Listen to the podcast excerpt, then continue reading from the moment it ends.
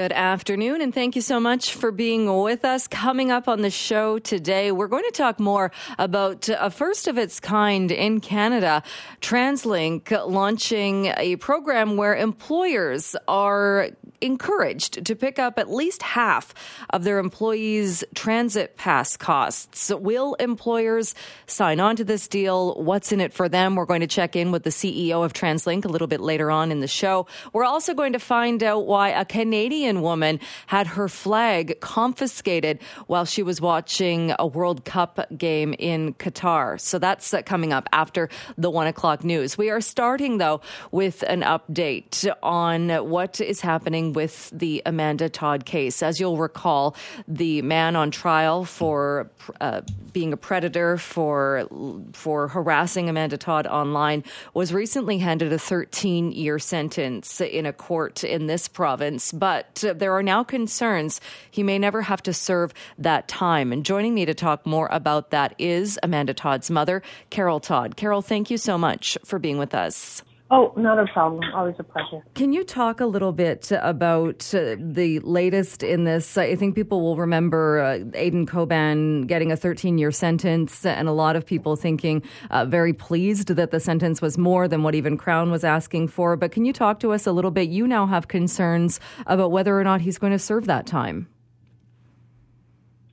Yeah, we were all very happy that he got 13 years, which was more than Crown prosecution asked for, and definitely not what defense asked for. So we all left the courts that day jubilant, I guess. And during the time, about a week later, I saw a news article printed from the Netherlands from a reporter that I've met before, and she'd done some investigation, and it came out that there was a possibility that due to Dutch laws, Aydin wouldn't have to serve any of the Canadian sentence. Now, that's really difficult for some people to understand. It took me a while to process it. And so in Dutch laws, you can't be reconvicted, resentenced, reimprisoned for a crime that you committed that's similar to another crime you committed in the same time period. Does that make sense? Mm-hmm. So him victimizing Amanda happened at the same time he victimized his other victim. So that's the fear. The 13 years he got in Canada will be brought down to zero. But we don't know. Maybe the courts will do something different. Maybe the extradition lawyer that this reporter talked to was wrong. We can only hope. So we'll have to wait and see what happens. Did you get any sense then from your legal team or Crown, I suppose, here, in that you would think they would have known that when pursuing the case and when getting this conviction, that they would have known that there was this law or Dutch law that might have come into play? I've thought of that too, especially back 8 years ago in 2014 when it was first announced through the RCMP press release that a man had been caught, and that man ended up being Aydin Coban.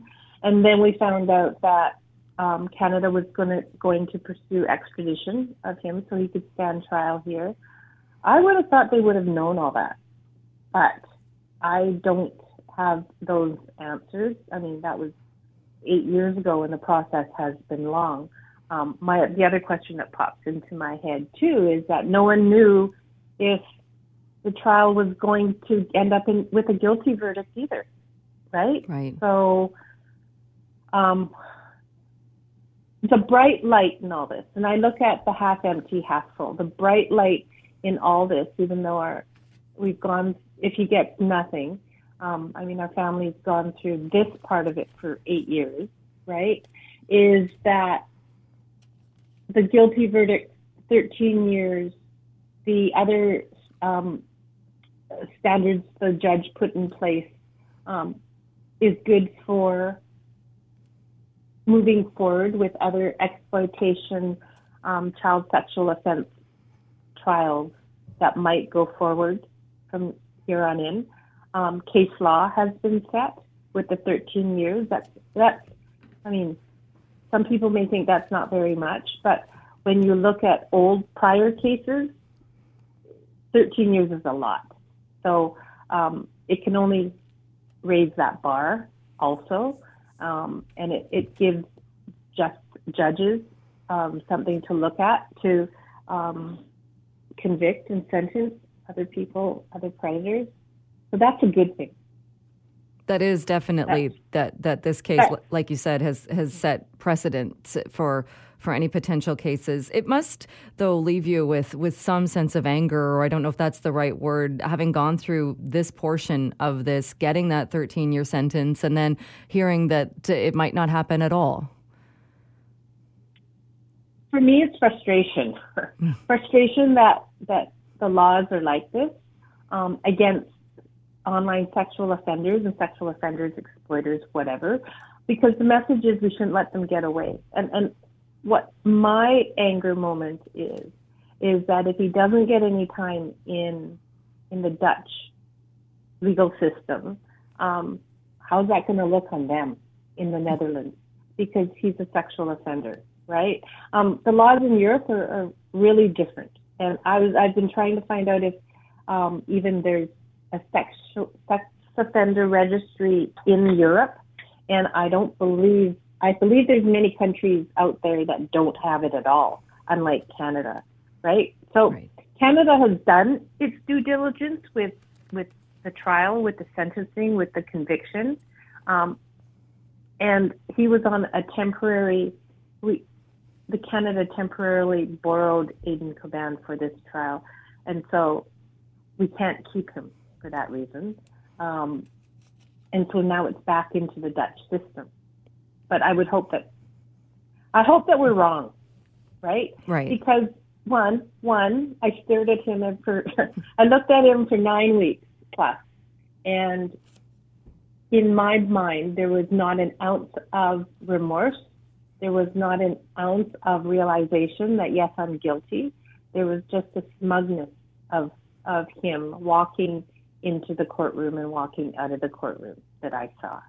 And in my heart of hearts, when he's released, and if he doesn't get any Canadian time in the Netherlands, he may be released on early parole next summer, or he will be released in finality, like his sentence will be finished the summer of 2024. And he'll be let out to do whatever he does best, which is predate on young children and adults.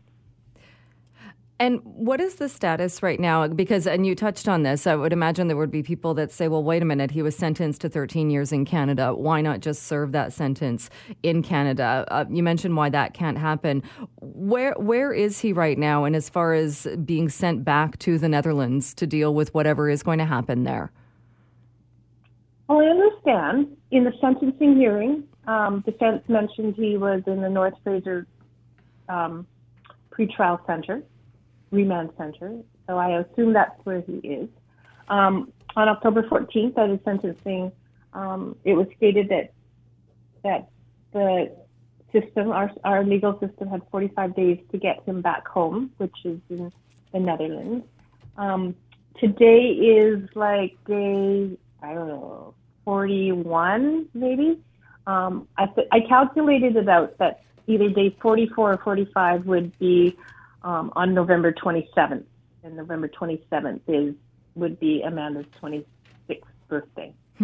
So we only have a few more days that he could possibly be here, because under the laws he has to be home. I don't know what happens on day 46 if he were here. I really don't know. But when I was sitting in court, it didn't sound great. But he shouldn't be here on day 46. So I wonder, is he gone, and no one's told me, or has he landed at home? I don't know. I'm just waiting to see what happens. Is there a requirement, or was there an agreement that you would be told when he is sent back to the Netherlands?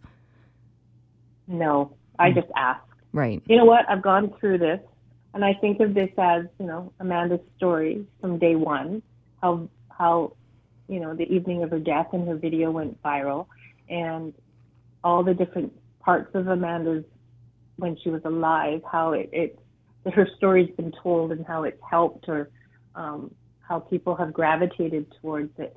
And so I just can't leave this story in the courtroom. I need to know when he's back there.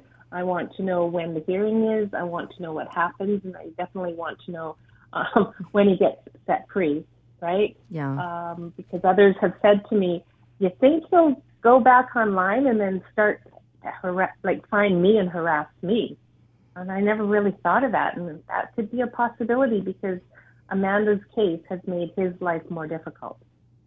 And it also put his image out on media because we got the publication ban on Amanda's name lifted, so his picture could be published, because in the Dutch laws, or in the Netherlands, they weren't able to put a picture of him or even print his last name according to their media standards.